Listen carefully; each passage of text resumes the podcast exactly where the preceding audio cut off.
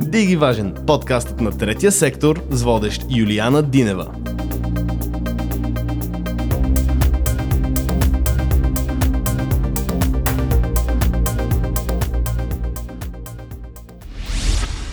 все по-често сме свидетели на съдържание, което е визуализирано.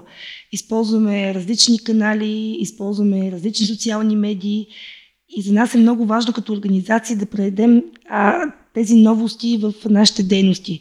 Много е важно да се научим как да визуализираме нашето съдържание, как то по-лесно и по-смилаемо да достига до представителите на гражданското общество. Затова поканихме Стилян, който е а, професионалист, млад, но с много опит в а, визуалната идентичност и комуникация.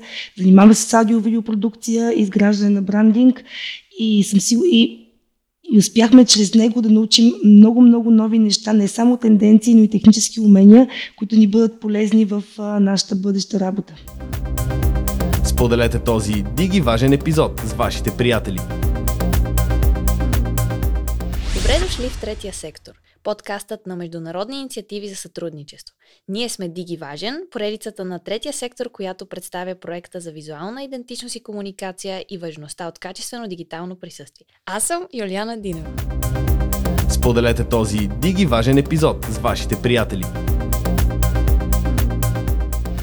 Стилян Ринков е млад предприемач, който работи в няколко различни посоки. Има опит в медийната сфера като тон режисьор на музиканти в радиа и телевизии.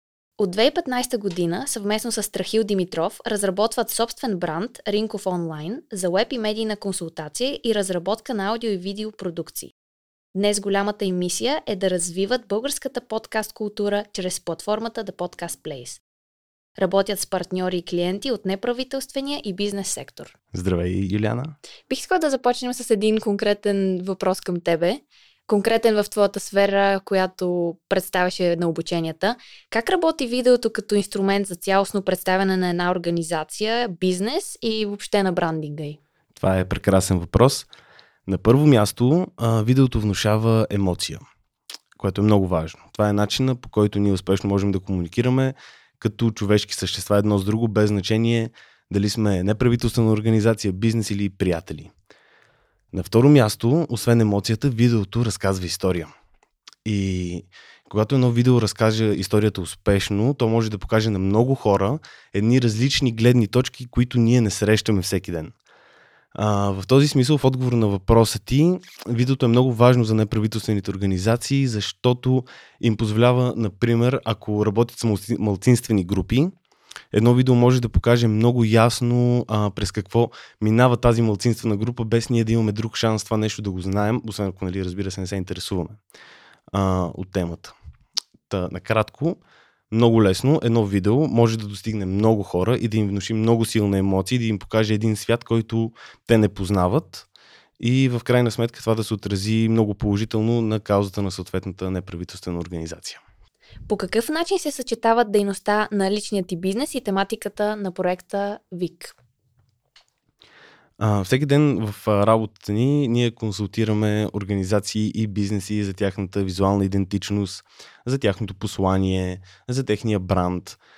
А, и когато, когато бяхме поканени да участваме като обучители в, в проекта Визуална идентичност и комуникации, всъщност ни се наложи да направим абсолютно същото нещо, с малката разлика, че не е за наш клиент а, така един човек срещу нас, ами доста, доста хора срещу нас и ние обясняваме така целокупно.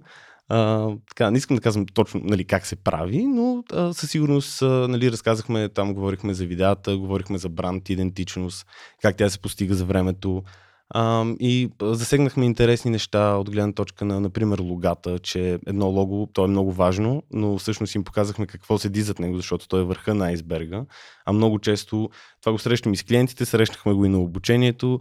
Нали, хората, понеже виждат логото, то това е външния признак, поглеждат го и казват, о, аз искам хубаво лого, ама моето лого искам едва ли не сега да го направи, то да стане известно. Ами не, нали, не става така. Тоест, докато стигнем до, до това да погледнем един графичен елемент и да кажем, а, това е тази организация, това има нужда от време, има нужда от наслагване, има нужда от повтаряне и така нататък. Участието ти в обученията какво полезно даде на проекта? Ами, аз, мога, аз не мога да знам точно какво са взели ам, хората, които обучихме, но това, което се надявам, че сме им дали, а, са едни инструменти за това как по-добре, как по-ясно да разказват своята история, как а, по-ясно да дефинират своята аудитория и съответно да насочват посланията си към нея. А, защото неправителствените организации имат един сериозен общ проблем и то е в той е този, че те имат над 100 послания. Примерно те искат да направят едно видео и в едно видео едновременно да, нали, да харесаш, да споделиш, в същото време да дариш пари, в същото време да се включиш в подписка, в същото време. Нали, те са хиляда неща. Ние това нещо им казваме. Избирате си една аудитория, избирате си един проблем, говорите по този проблем и имате точно едно послание, което искате да бъде, нали, то е точно към тази аудитория, точно това послание, точно в това видео не три послания, не пет, не 10, едно. И по този начин ще има ефекта. Се надявам хората, които обучавахме, да са си взели това. Поне. Точно тези практически умения които, и знания, които биха могли да прилагат в техния бизнес и организация. Точно, ние дори им го така демонстрирахме го, на, там правихме такава творческа работилница, така да се каже, в която снимахме видеа, записвахме и те видяха как а, нали, защото човек е много лесно, много лесно да си кажеш, че не може и че не става. И е много лесно да кажеш, о, ето тук камерата е много скъпа, микрофона, екипа, така, така. Ако имаш добра идея, ако имаш добра визия, която си си подготвил и си разработил предварително, може да снимаш телефона, може да измислиш звука по някакъв друг начин. Нали? Има много, много варианти. Въпросът не е в техническото изпълнение, защото в нашата дигитална ера нали, всеки човек носи цяло аудиовизуално студио в джоба си. А, въпросът е за това всъщност да имаш, да кажеш нещо, то да бъде правилно насочено и съответно то да работи за теб и за хората, на които го предлагаш. Какви ползи откриваш от проектните обучения за НПО сферата с фокус върху развитието на визуална идентичност и комуникация? Честно казано, по време на обучението на мен ми се отвориха очите за неправителствените организации, за всичко, което правят, защото на тях действително на голяма част от тях до сега им липсва адекватна визуална идентичност, адекватна комуникация в интернет. И съответно за един потребител в кавички, нали, който бих бил аз, гледайки ги тях, аз не мога да разбера нито кои са, нито с какво се занимават, за какво се борят, кои са хората, на които помагат. А по време на обучението имах възможност да се срещна с истинските хора, които седят, седят за тези организации и имах възможността да чуя техните истории, а, защото особено когато, когато правихме обученията за видеото, имахме нужда всеки да ни разкаже. Те си казаха, нали, примерно имахме човек, който занимава с медиация, различни организации и за мълцинствени групи, и за такива, които са нали, застрашени групи и така нататък. А, и всъщност чак на живо, не в интернет, не в страниците им, не в сайтовете им, ами на живо аз успях да разбера да си отворя очите за, въобще за неправителствения сектор и за това точно тези хора точно с какво се занимават и какви са посланията, които те искат да отправят. Това беше от една страна за мене. От друга страна, очите ми се отвориха за цяла България и за... Аз се впечатлих на... Понеже обикаляхме градове, правихме обучения, аз се впечатлих на това колко много неправителствени организации има, колко много хора са граждански активни, ангажирани с различни каузи, локални и национални, във всяка точка на страната. Просто за мен наистина беше като някаква приказка това нещо. И може би си стигнал до извода, че България има изключително много хора ангажирани с общественото и ако си развият своето дигитално присъствие, биха могли да достигат до цялото общество, което искат, на което искат да помогнат. А, да, перспективите са безкрайни момента, в който те поставят като приоритет тяхната визуална идентичност и комуникация със света. Защото нали, много често ние в България така гледаме с, нали, едва ли не с дигната вежда на, като почнем да говорим за социални мрежи, за сайтове и така нататък. Или нали, този вариант като с видеото, не, това струва много пари. Не, не струва много пари, струва да седнеш и така малко да помислиш и да си го структурираш и да го направиш.